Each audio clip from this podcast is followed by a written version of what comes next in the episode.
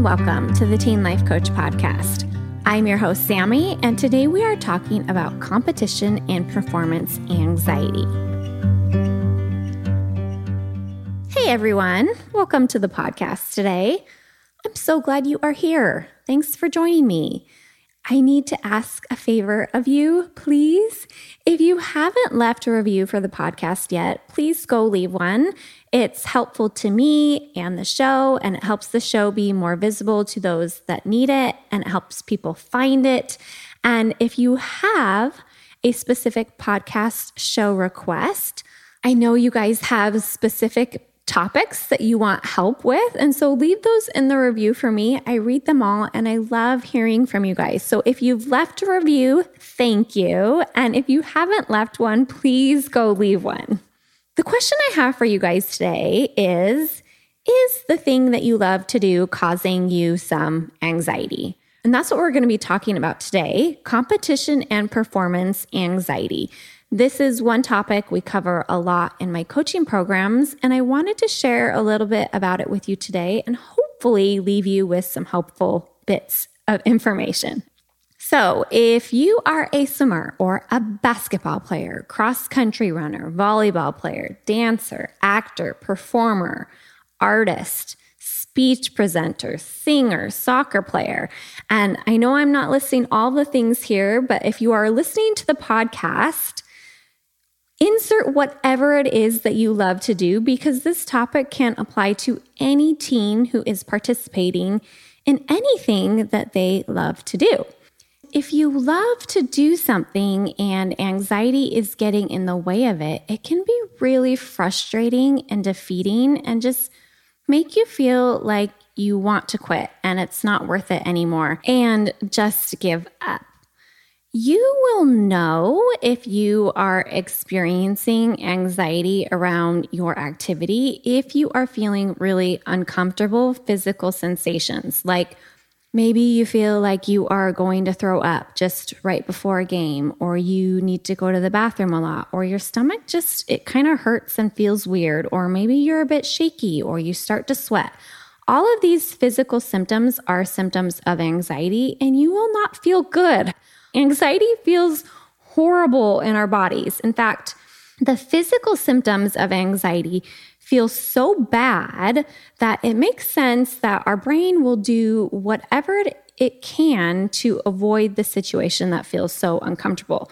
Now, if the activity that you love to do is making you so sick that you are like throwing up and panicking and out of control, I would suggest definitely getting some coaching or therapy around that one of the athletes in my family always gets really nervous before games and she needs to go to the bathroom multiple times before the game starts. And that's just her anxiety presenting itself in a physical symptom. So figure out what your physical symptoms of your anxiety are in the moment. Like, what is happening in your body? What is happening to your legs? What is happening to your hands? And my first suggestion with performance anxiety is to always label it tell your body what you are feeling. Like, yeah, I am experiencing some anxiety right now. I feel it in my legs or I feel it in my heart. Maybe my heart's racing really fast. The thing is, you can still perform and compete feeling anxious. You can still do what you love to do and feel all those physical sensations of the anxiety all at the same time. I like to think of taking the anxious energy in your body and using it to run faster,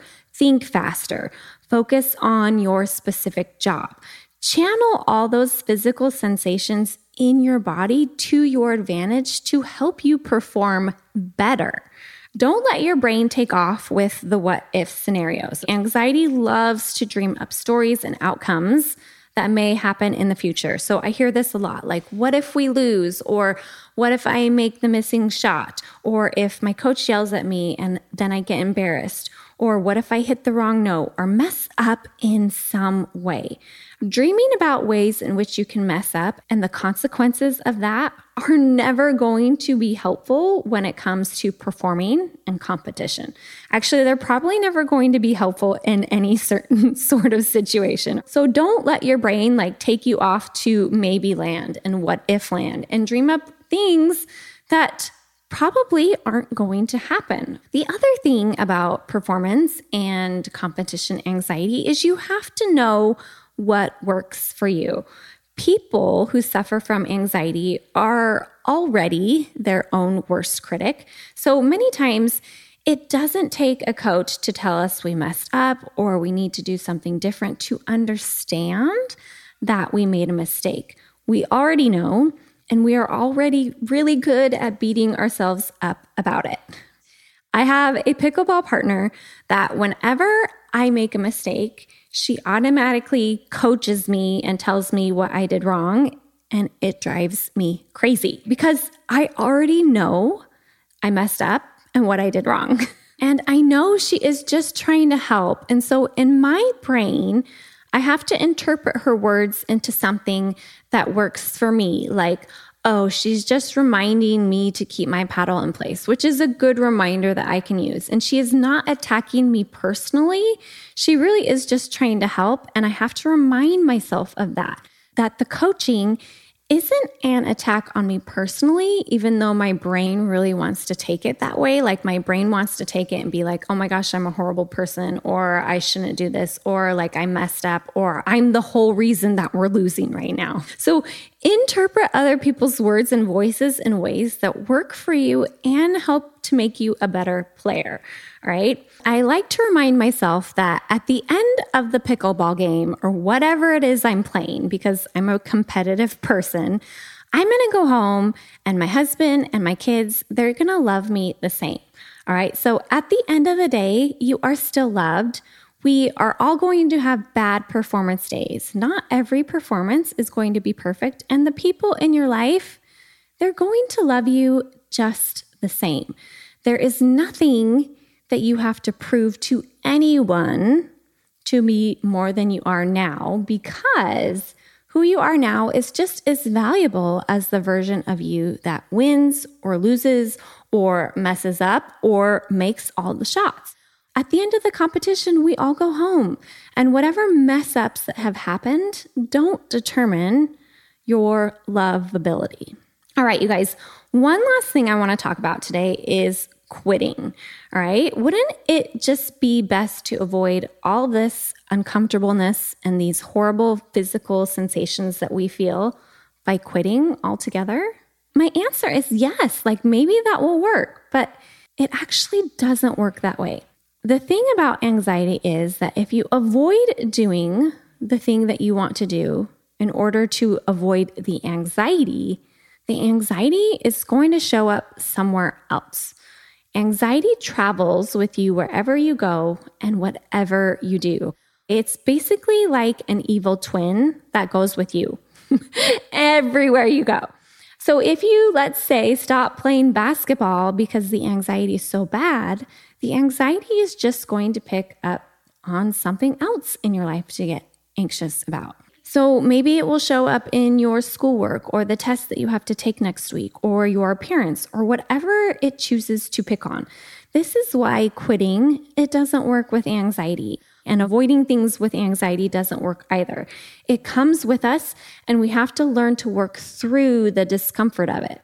An example of this for me in my life right now is I always have a lot of anxiety around my business and I get overwhelmed around the amount of clients I have and the amount of work there is to do.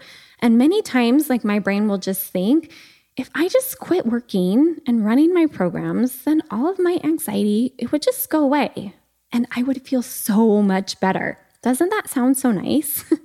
I wish that would be the case. But my anxiety, it will just move to focus on something else, like my kids or my house or my dog, or maybe my appearance, or whatever it's going to focus on day to day. The anxiety will always find something. So avoiding and quitting, it doesn't work with anxiety. The secret to performance and competition anxiety is learning how to feel the anxiety and those uncomfortable physical symptoms and do the thing you want to do anyways. All right, you guys, have a wonderful week and keep doing the things that you love to do, even though they may cause you some anxiety. If you are interested in any of my coaching programs for teens and their parents, please visit my website, knowingup.com. That's K N O W I N G U P.com.